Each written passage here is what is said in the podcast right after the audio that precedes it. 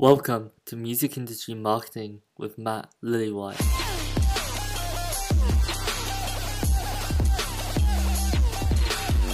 Okay, so first of all, thank you very much for coming on the podcast. I really appreciate it. Oh, absolutely. Um, so for the people who don't know who you are, just say a little bit about you and what you're up to. Yeah, so um, my name is Sam Tinnesz, and uh, I am an artist songwriter. I kind of started um, as a songwriter, Mm. and then uh, with a lot of the Ruelle stuff, Yeah. and then kind of um, leaned into my own thing, and uh, that's kind of what I'm doing now.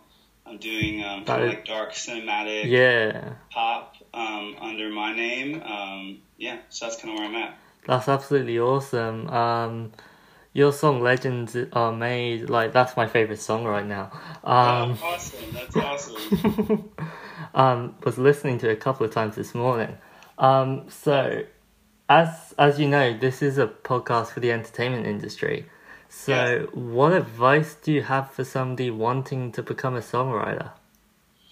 Oh man. Um, I mean, I think I think first and foremost, it's you know perseverance. I mean, Yeah. I- you know, I could have given up probably four or five different times. You know, and I'm, Mm, totally you know, agree. I'm, I'm about 33 right now, and I've Yeah. had four or five different lives in the music industry, working in different, you know, being a guitar player and you know, being a songwriter in some other genre, and then switching over to you know TV, film, and pop. And I'm really glad that I kind of pushed through all the the um, the bad times to get to the good times because now I'm making music that I love and Yeah, for sure.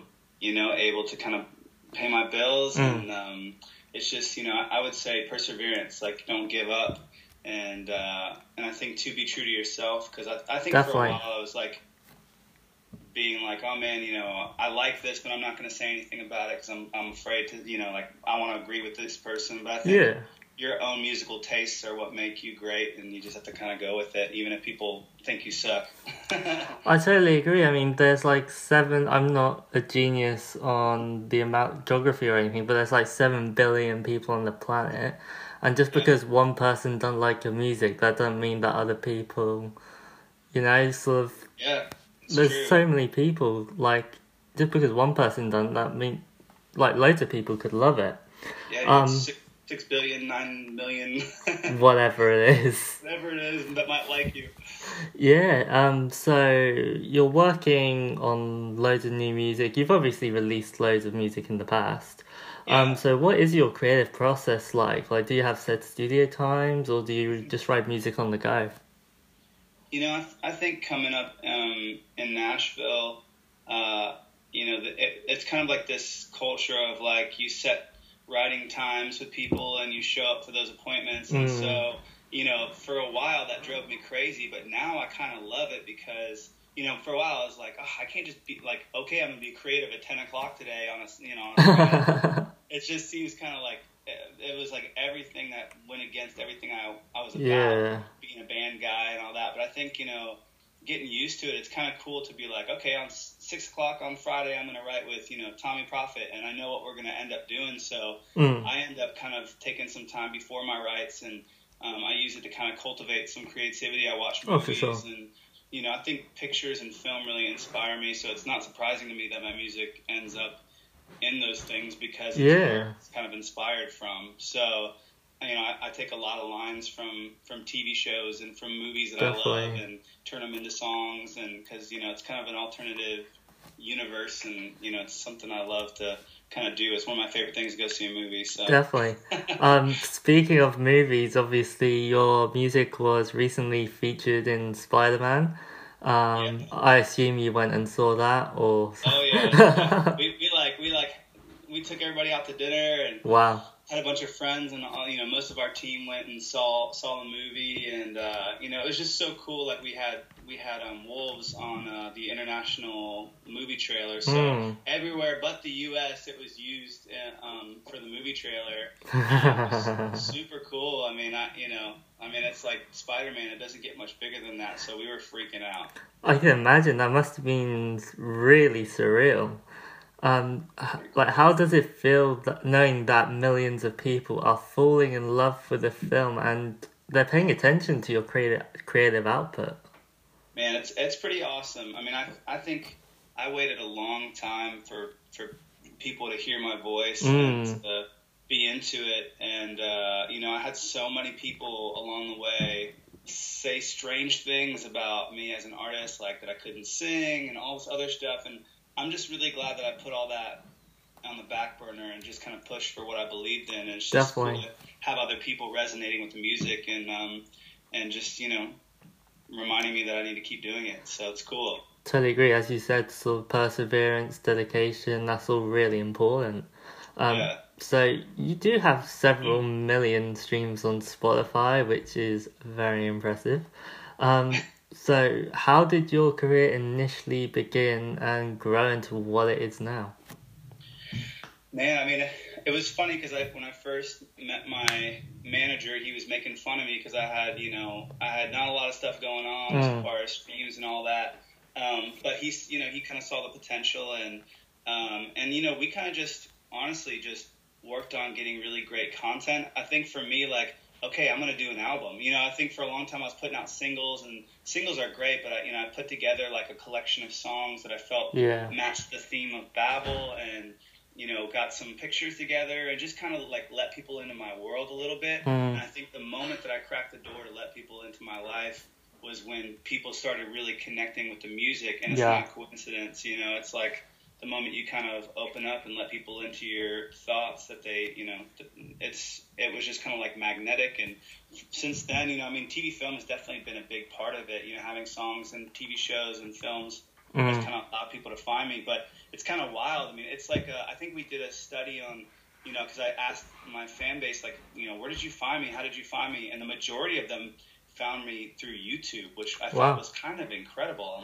I'm like, that is just, I just like it's a new world. You know, when I first started music, you know, I signed a record deal and all this stuff, and like it was like go tour your butts off, you know, and like and we did. And, yeah you know, it's like, but we didn't get near as much kind of stuff going on as just what's been happening organically. So, you know, it's a new world. It's pretty cool. You can just put some stuff up on YouTube, and you know, and if it's quality, people will find it. And uh, man, I've just been lucky to kind of have some people that dig it. Definitely. I mean, the quality of the music is absolutely phenomenal. Um, so Based in Nashville, you've helped establish a pop presence essentially in the city, which some people may consider may consider to be dominated by predominantly country music. Uh, what was that like? Just sort of meshing oh, between genres. I, I, feel like I'm I feel like I'm in the middle of it, you know, because I have I kind of came up with a lot of my friends. You know, before me was like you know, gosh, 10 out of 10. And, you know, they had kind yeah. of a folkier sound and they had kind of like a mm. singer songwriter, but they brought something that wasn't country, that wasn't, you know, and they were kind of, they were kind of the trailblazers.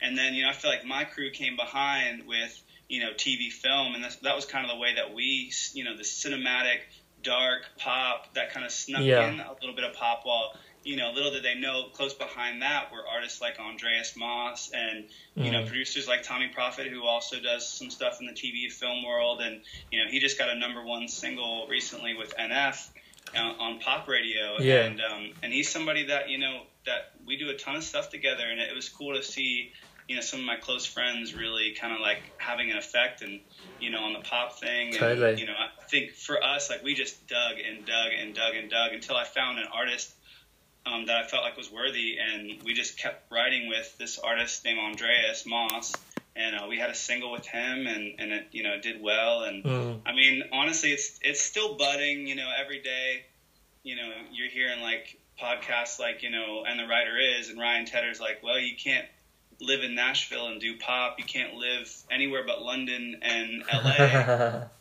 you know. Yeah, and, and that that's you know, it's just kind of like, oh man I just would still love to believe that you could get stuff done living anywhere if you have amazing music, mm. and uh, I'm sure he would agree with that, you know. But yeah. um, but you know, I get I get why people say that, but it's just I'm hopeful that in the next five years Nashville continues to bloom, and you know we can even if it's little bits at a time, you know. Definitely, I totally agree with you. Like I've noticed that because of, as you said, sort of your social media presence, like people are finding you because of that instead of going on tour or wherever. And so like you don't essentially have to live in New York, LA, London, like all the time in order to become successful. Like there's just so many ways to become successful these days. Like yeah, you could sit in your bedroom in Iowa for all I care. It's it's true. It's true. Definitely. Um. So this is sort of a quick fire round. It's just sort of Yeah. really quick answers. Um. So Yeah. first of all, Coke or Pepsi? Coke. Okay. Awesome. Uh. Favorite song right now? Oh gosh. oh man, right now. I'd probably say like that Maroon Five "Lovers Do" song. Oh, that's brilliant. Um, That awesome. melody's stupid. uh, if you could go in a time machine, when and where would you go? oh gosh. I probably would. uh I probably would go back where we were like over in the UK, like not not rebelling and becoming America. I, I love I love the UK. If I could live in London, I would do it. You know, I, I don't. 100%. I don't know why we wanted to leave so bad. It's pretty dope over there. Definitely, I'm from the UK, so I mean, Yeah. I, I love the country, but I also love traveling. Um, also, waffles or pancakes? Uh, I'd say pancakes. Awesome. And what are your life ambitions?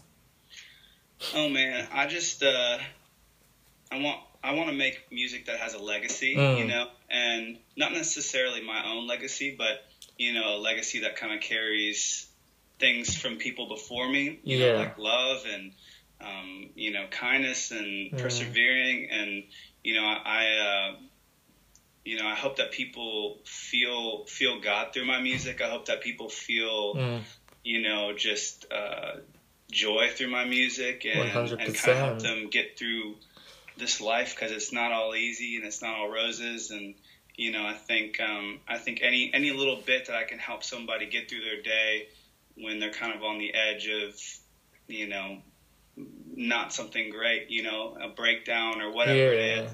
I think that's my goal is just to kind of make music that, you know, brings brings some of that that divine energy into their life, you know. One hundred percent. That's beautiful.